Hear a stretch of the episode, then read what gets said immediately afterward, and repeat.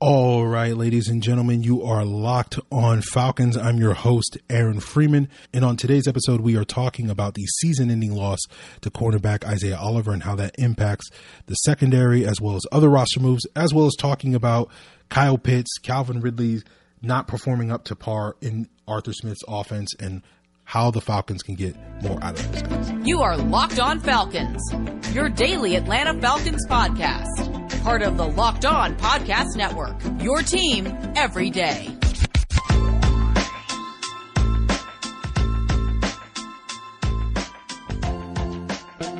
So guys, you know me, I'm Aaron Freeman, been covering the Falcons for many years, formerly at FalcFans.com, RIP, still going strong on Twitter at FalcFans, putting up weekly content at thefalkaholic.com, the SB Nation website for the Atlanta Falcons, and of course, the host of this world-renowned Locked on Falcons podcast, your daily Atlanta Falcons podcast right here on the Locked on Podcast Network, your team every day.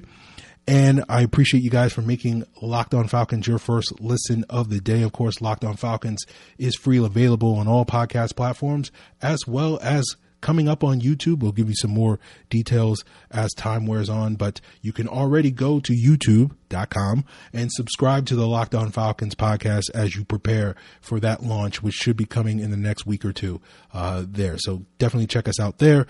And, you know, today's episode of Locked On Falcons is going to feature, instead of doing the usual week for all 22 review in Q&A, although there is a listener question that I want to answer where someone asks about the potential possibility of Arthur Smith basically being a one-and-done coach and getting fired after this season, given his disappointment in his performance so far this year.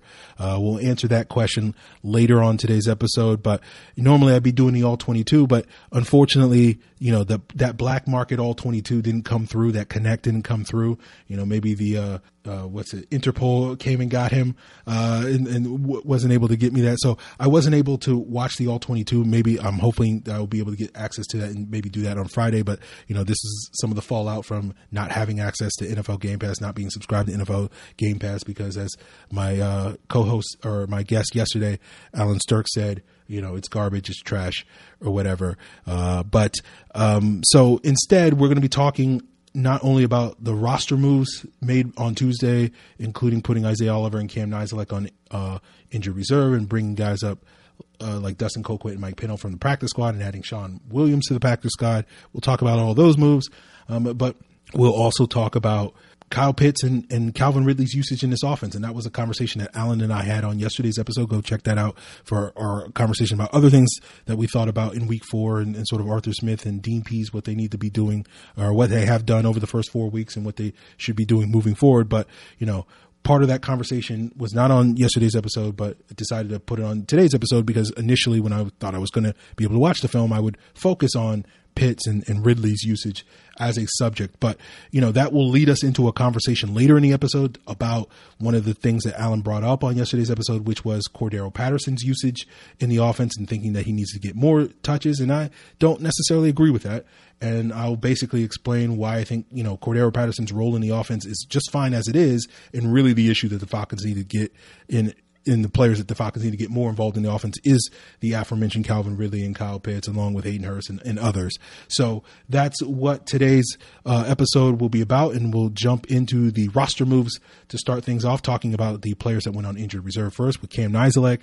You know, I'm assuming this is a short-term hamstring injury that he'll be back in 3 weeks off of the short-term IR. Maybe if he tore the hamstring, it would potentially be a season-ending one, but I'm just assuming it's a pulled hamstring that he suffered in the second half on a kickoff against Washington. And, you know, Nizialek had a good week three, very rough week 1 and 2, was less rough in week four, but generally I would say thumbs down for his performance. And so I think this now represents a 3-week audition for Dustin Colquitt. We'll probably see Young Wei-Koo take over as the kickoff guy. And he was okay at that last year, but not great.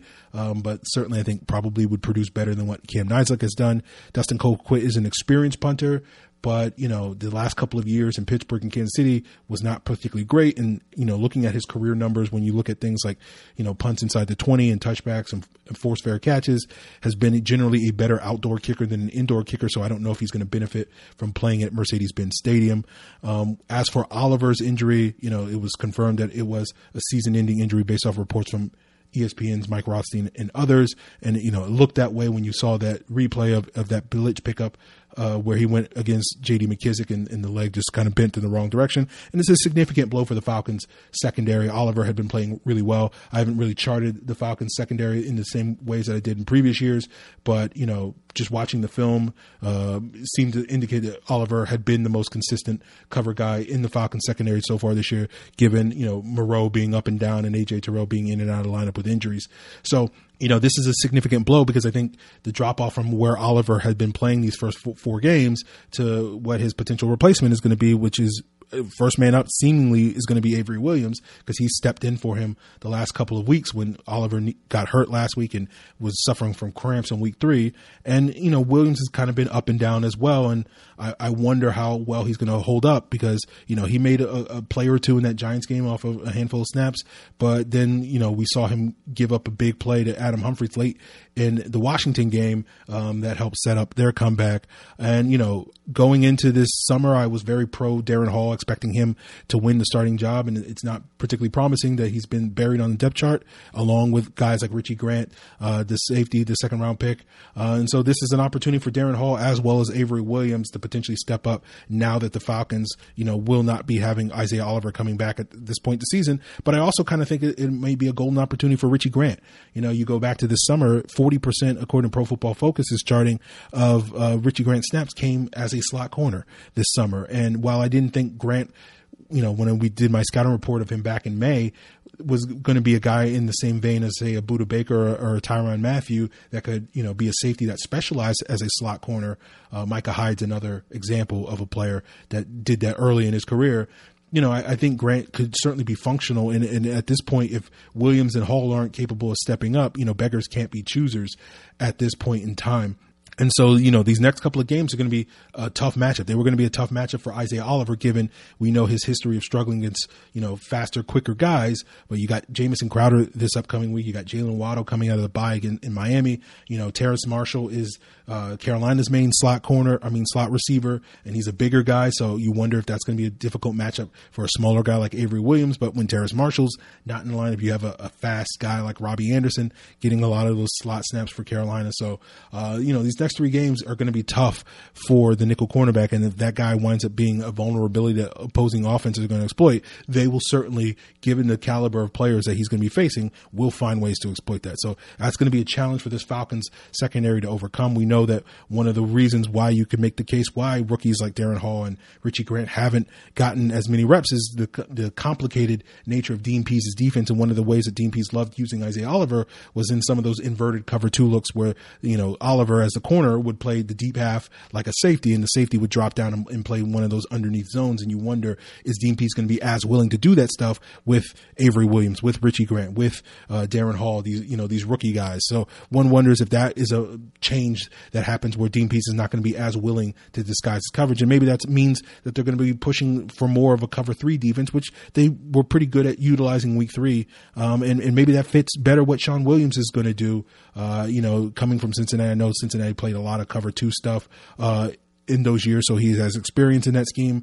But, you know, I was never a huge fan of Shawn Williams. When I watched him, I thought he was a big step down over the years from guys like Reggie Nelson and George Iloka in that Cincinnati secondary. But then when they added Jesse Bates a couple of years ago, Shawn Williams had a 5 interception season. And I think part of that was maybe because he was being asked to be a little bit more of a box safety and playing maybe a little bit more cover 3 in that defense. So maybe that's a better fit for him moving forward. So he's added to the practice squad. The Falcons also added kicker Elliott Fry to the practice squad. Mike Pennell was elevated off the practice squad to the roster along with Dustin Colquitt, and Pennell's a guy that we've been talking about for the last couple of weeks as a guy that you could certainly use to beef up the Falcons' run defense that has been soft this year. You know, you got the injury to Marlon Davidson, which may keep him out, you know, for an extended period of time. And the thing that's most notable about the Pennell elevation, and you could also couple this with the Wayne Gallman getting active for the first time this past Sunday, is that the Falcons signed Pennell on September 15th, and assuming he plays on Sunday against the Jets, that would be roughly 25 days from the day he signed to when he first played. And then you look at Wayne Gallman, who was signed on September 3rd. His first game action was this past Sunday on October 3rd, meaning a 30-day window. So one would imagine this seems to be the window, if the Falcons were to sign a player, 25 to 30 days would be the window where they feel comfortable with the player getting acclimated to the system and in the scheme and whatnot and being ready to play. And so I think if that applies to, say, a wide receiver, a vertical threat wide receiver, like a John Brown or a Marvin Hall that the Falcons could or should sign, you know, that would mean 25 days would be the Week 8 game against Carolina, 30 days would be maybe the Week 9 game against New Orleans. So you could get that guy relatively quickly, you know, within 2 or 3 games because of the bye week coming up in Week 6. You know, you could get maybe 2 or 3 games that you would have to go without not having that guy. And I think that's relevant because, you know, that gets into the conversation we're going to have later in the episode. But, you know, I know a lot of people say, why sign John Brown? Why sign Marvin Hall when you already have Cordarrelle Patterson? And that gets back to the conversation I had with Alan Sterk yesterday about Patterson needing more touches. And I don't really agree with that. But part of that conversation is related to me believing that players like Kyle Pitts and Calvin Ridley need to get more involved in their offense. And that was a conversation that I had with Alan Sterk on yesterday's podcast that did not include on yesterday's podcast, and we'll include it coming up on today's episode. So we will get into that as we continue today's Locked on Falcons podcast, which again, I appreciate you guys for making your first listen, but why not make a suggestion for your second listen of the day? And of course, that should be the Locked on Braves podcast, where the Braves are in the postseason, and find out what's going on with the Locked on Braves podcast on the MLB side of the Locked on Podcast Network. And of course, you can find the Locked on Braves or your favorite MLB team's daily podcast on the Odyssey app or wherever you get your podcasts. So I know when you're stuck in bumper to bumper traffic in Atlanta, you burn through a lot of gas, or, you know, whether it's Atlanta or wherever you call home, you know, why not get some cash back rather than paying all that money at the pump? And you now can with a new app called GetUpside. When you open an account with GetUpside, you get 25 cents back per gallon every time you fill up. And over time, that kind of savings starts to add up, with some people making as much as $200 to $300 a month in cash back with GetUpside. And you not only save, but there's multiple cash out options. So you can get direct payments into your bank account. You can get PayPal. You can get gift cards to Amazon and other sites all the time.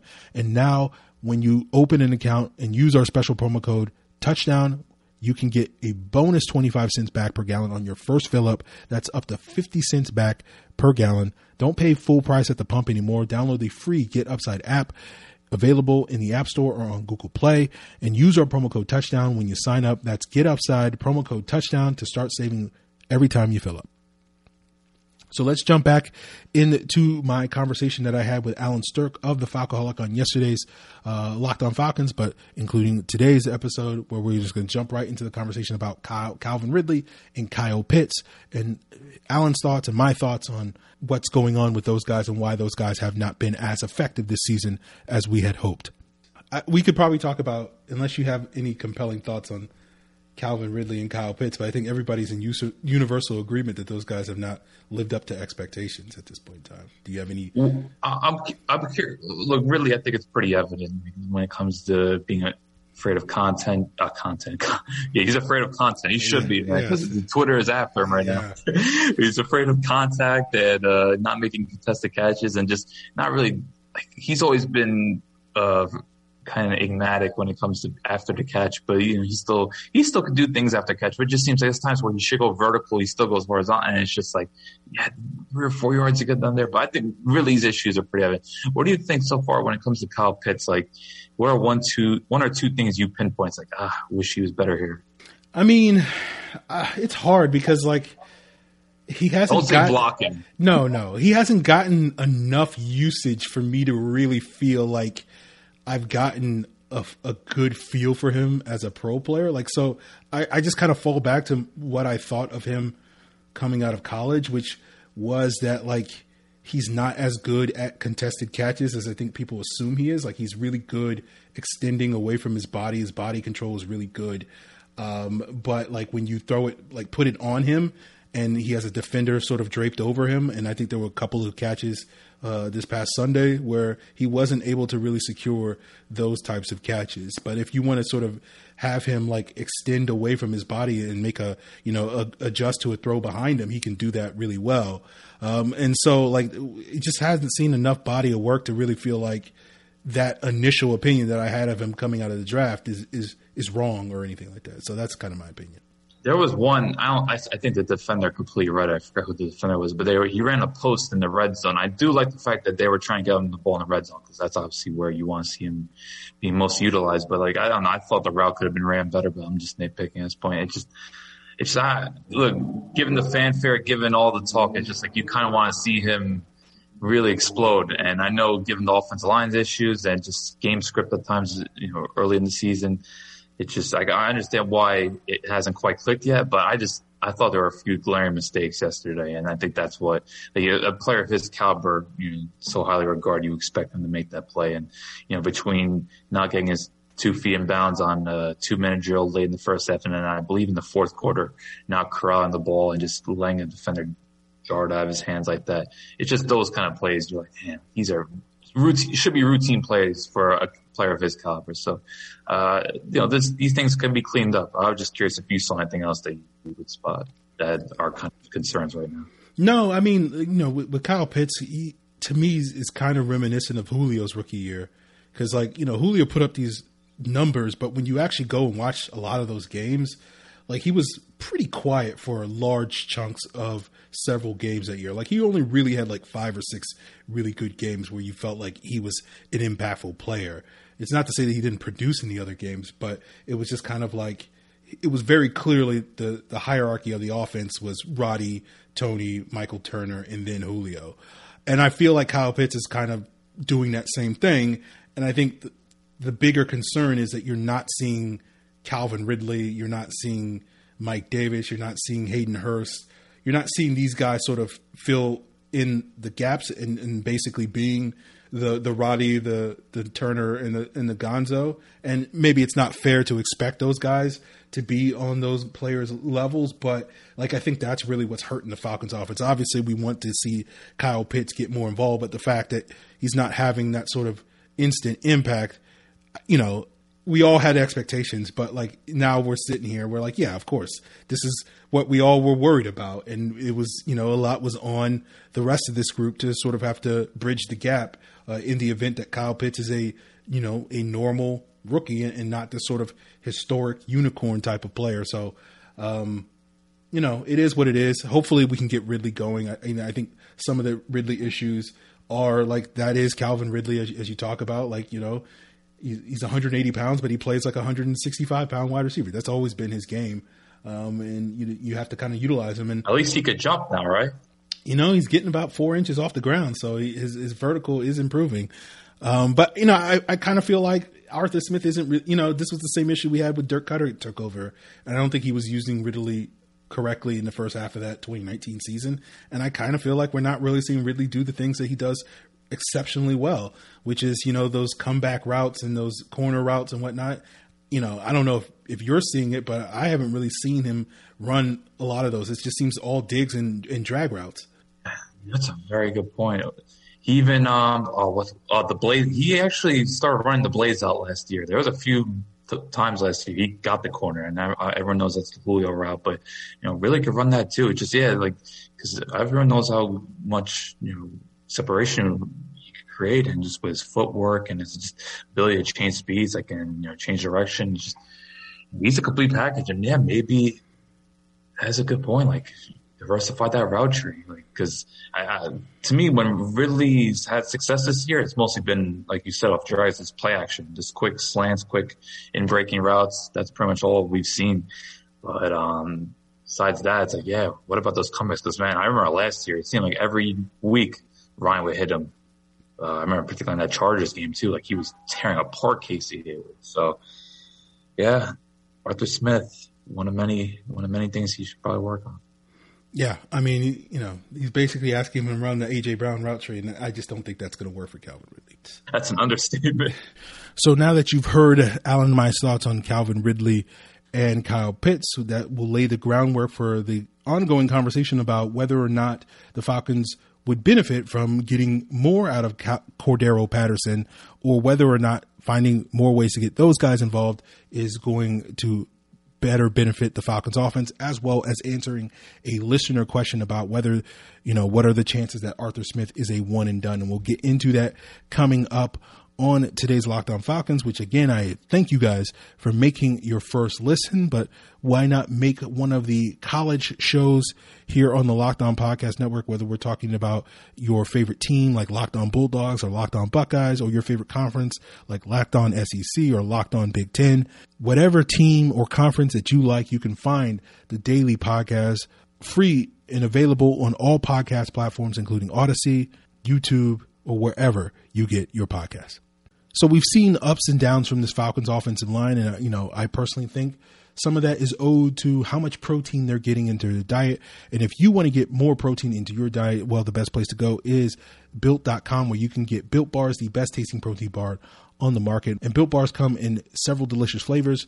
And whether you're a fan of coconut almond like me, or you prefer mint brownie, cookies and cream, cherry barcia, double chocolate, peanut butter brownie, salted caramel, coconut, or raspberry, there's something for everyone. And there's also occasional limited time flavors too, like cherry lime, churro puff, mint marshmallow puff. You can try them all with a mix box. Built Bars are great because they taste just like a candy bar, containing 100% real chocolate. My favorite, the coconut almond, tastes just like an almond joy. And they're soft and easy to chew, especially the puff bar flavors.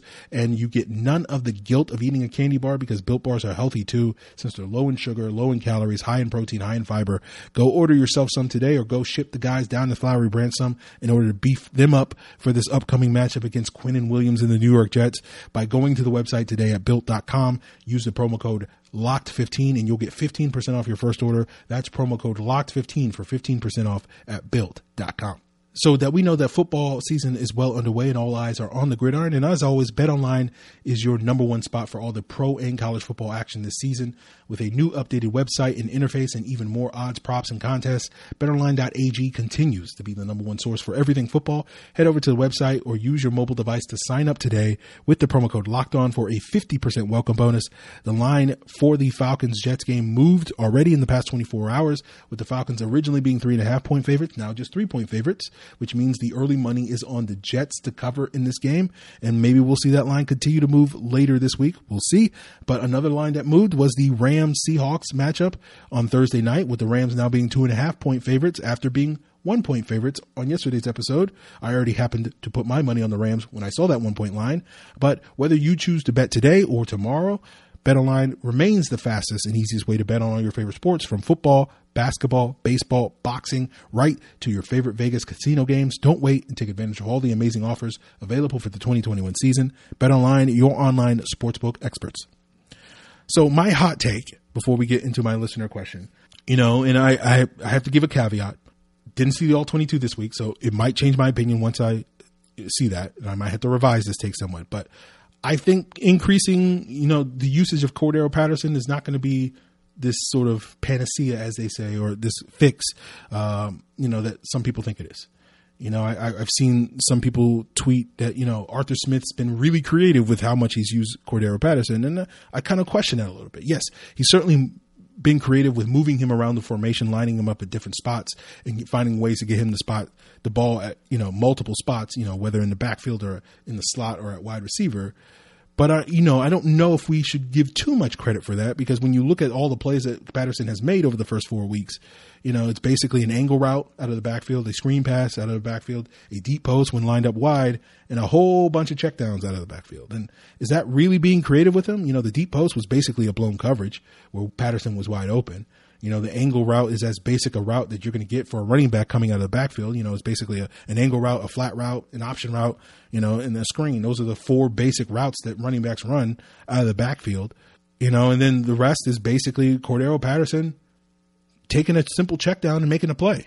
And I certainly think CP deserves all the credit in the world for doing that, making those plays. But I'm not sure that, you know, increasing his usage based off of how he's been used so far, if this is the pinnacle of Arthur Smith's creativity, I don't think dialing up more checkdowns is going to, you know, wind up for greater output for this Falcons offense moving forward. And I think when we look at this Falcons offense that has been struggling for the most part over this four weeks of the season, looked better in week 4, right? And hopefully we'll continue to build off of that and show progress. But when you look at this, you know, this Falcons passing attack, which so far ranks 27th in DVOA, 25th in expected points added, 23rd in adjusted net yards per attempt, and 25th in points per drive. You know, I don't think it's because they're being that creative with their play calling. I think, you know, that's telling you the opposite is the case. And, you know, I think their offense too often is kind of living and dying off of Cordarrelle Patterson making a play. You know, take this check down, Cordarrelle, and do something with it. And again, Patterson is doing as well as you possibly can imagine him doing, given those quote-unquote limitations. He's averaging 4.61 yards per route run, which is Pro Football Focus's main receiving metric, which is the best in the league, right? You know, you look at the running backs, it's like 158% higher than Christian McCaffrey, who was the next best running back. It's 130% higher than Deebo Samuel, who's the top wide receiver, and 142% higher than Tyreek Hill, who's the number 2 receiver. So Cordarrelle Patterson's doing great. He's doing great stuff. But I have a hard time buying, like, featuring him more is going to better benefit the Falcons offense when so much of what he has done is just basically I catch a 3-yard pass and I turn it into a 25-yard gain because I deliver a hellacious stiff arm. And I just don't know if that's how you can predicate your entire offense of. And I think that's symptomatic of the disease that the Falcons offense is really struggling from, which is that they're not being able to get more out of guys like Calvin Ridley and Kyle Pitts and Hayden Hurst. You know, Ridley was 8th in yards per route run last year. He's 54th this year. Obviously, Russell Gage's injury, you know, threw a wrench into his season so far. But, you know, prior to that, he was 100th in yards per route run out of 101 wide receivers ranked at that point in time. You know, Pitts is 22nd, which is fine for a tight end in a vacuum. Is fine for a starting tight end at this point, but certainly not at the sort of historic pace that we hope to see. You look at a player like Mark Andrews a couple of years ago, who was much more productive. You know, Pitts' production through 4 games is about, you know, the same pace that Evan Ingram got off to back in 2017 in his rookie year. And so again, relative to most rookie tight ends, is not a poor start for Kyle Pitts based off of what we've seen so far, but certainly far below the sort of historic expectations that we were expecting from him and kind of need from him if this Falcons offense is going to really take flight. And then, you know, Hayden Hurst is 39th out of 49 tight ends when it comes to yards per out run. And people complain about, you know, how Dirk Cutter misutilized Hayden Hurst last year, and his numbers are down even further under Arthur Smith. So, you know, I'm going to continue to die on this hill saying that the Falcons need to add another playmaker at the wide receiver, getting another explosive dynamic threat that on those deep post plays that we saw be a busted coverage, that is not just relying on a busted coverage in order to get those deep post plays. And it's not to suggest that Cordarrelle Patterson couldn't have made that play had it not been a busted coverage. But my point is that basically we got one really good deep throw this entire season, and it was on a busted coverage. And I want to be able to do that every single week and hope that that guy that we wind up adding, whether it's a John Brown, whether it's a Marvin Hall, again, guys that we have seen specialize in those types of routes, you know, can do that on a consistent basis week in and week out. And we're not just relying on Cordarrelle Patterson to provide all the offense. And, you know, I think Patterson is fine as he is. I think if they give him more opportunities, I'm not going to complain about it, right? You know, if he gets more opportunities to create plays, but I think building your offense around what the Falcons are doing currently with Cordarrelle Patterson is not really building an NFL caliber offense. It is building a high school offense, and basically like Cordarrelle Patterson's is balling. And so we're just going to ride him for the remainder of time. And I just think really it boils down to the Falcons need to get more out of the players outside of Cordarrelle Patterson, and that will unlock this offense's greater opinion right now. And I think that's less, you know, again, my hot take is I don't think that's the players' problem. I think that's more the play caller problem. And so again, I don't think that's me basically saying, oh, Arthur Smith is bad. I just think he needs to do better. Right. And, you know, that leads me into the listener question, which came on Friday before the Washington game. And it comes from Steve A. Not Stephen A. Steve A. He asks, my question is, even though Arthur Smith got his first win against the Giants in what could be seen as a stolen victory, do you see a scenario where he's a one and done coach? What do you think would need to happen record wise or performance wise for that to be in the realm of possibility? No, I do not think it's very likely that Arthur Smith would be a one and done coach, even in a situation where the Falcons lost every game for the rest of the season and finished 1-16. I would be surprised if Arthur Smith was a one and done coach. I think Arthur Blank kind of knows that this is not going to be a quick turnaround. I think the circumstances, you know, you would have to get a really bad record like that, and or you would probably also have to get him basically doing something, Arthur Smith, that is doing something a la Urban Meyer, Jim Moore Jr., that, you know, is embarrassing to ownership, or we have to see a level of dysfunction you know, behind the scenes, similar to what we saw with like Hugh Jackson in Cleveland or Kansas City under Todd Haley, where there's sort of anonymous players, sources, you know, talking about a revolt within the locker room, and saying how awful it is to play under Arthur Smith. Bobby Petrino would be another example of this. So I think short of that, basically Arthur Smith basically pulling a Jim Moore, an Urban Meyer, Bobby Petrino, or Hugh Jackson, I would be very surprised if he's one and done. You know, I think one of the things that most people have cited about Arthur Blank and that he has evolved and changed over time is that he's a lot more patient nowadays than he was when he first bought the team nearly 20 years ago. And, you know, I think Arthur Blank is aware that this is not going to be a quick fix, even though you heard me saying things back earlier this offseason that one of the reasons why Blank might have been attracted to Arthur Smith and Terry Fontenot as the head coach and GM is because they may be best equipped to, quote unquote, run it back in the sense of sort of, you know, building off of what Thomas Dimitroff and Dan Quinn established. But I think clearly, given the cap circumstances and, you know, the quote unquote talent issue, which, you know, I think is kind of a lazy narrative, but you know, I think given those issues, I don't think Arthur Smith is really in the mindset of if they can't get this team to the playoffs immediately, then they're bad at their job and therefore I'm going to fire them. I don't think he's going to do that. So I feel like the plan is always kind of being, you know, give these guys 3 years to get things running, you know, probably with year three, meaning 2023, being that year where it's like, okay, now it's playoffs or bust or whatever the case may be. But, you know, without sort of extenuating circumstances that would shorten that timeline, I don't see Arthur Smith going anywhere anytime soon. So basically, as long as he can stay away from Magic City, right, as long as he doesn't go on 92-9 the game, and start campaigning to be the North Carolina head coach, I think Arthur Smith will be fine and at least last beyond this season. But, you know, who knows at this point in time, you know, it's weird times out here for NFL head coaches. So who knows at this point in time. So there you guys have it with today's Q&A portion of today's, you know, not all 22 review. Hopefully, as I said at the top of the show, we will get to that later this week. You know, later today, as you guys continue to listen to the podcast, whether you're at the gym or, you know, on your commute or whatever the case may be, you know, Locked on Falcons, now that you've listened to that as your first listen of the day, you know, I got another suggestion for your second listen, whether, you know, Locked on Braves or one of the college shows isn't up your alley. Why not keep it NFL with the Peacock and Williamson show, where NFL analysts Brian Peacock and former NFL scout Matt Williamson give you that coverage of all 32 teams. And of course, you can find Peacock and Williamson free and available on all podcast platforms, including the Odyssey app. So go check out Peacock and Williamson. And tomorrow's episode, we will be back with a crossover Thursday, talking with John Butchko of the Locked on Jets podcast and getting his insights into, you know, this hard hitting Jets team, this up and coming Jets team, getting their first win of the year. And whether or not they can carry that momentum into London on Sunday. And sort of we'll get into that on tomorrow's episode. And, of course, on Friday, we probably will get to the All 22.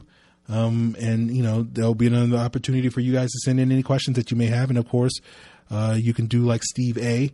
and email your questions to lockdownfalcons@mail.com, or you can hit me up on Twitter at lockdownfalcons or Facebook at lockdownfalcons in order to get your questions in or to provide any feedback. If you think my Cordarrelle Patterson take is hot or you think it's ice cold, by all means, let me know, right? Let me know. So appreciate it, guys. Till then.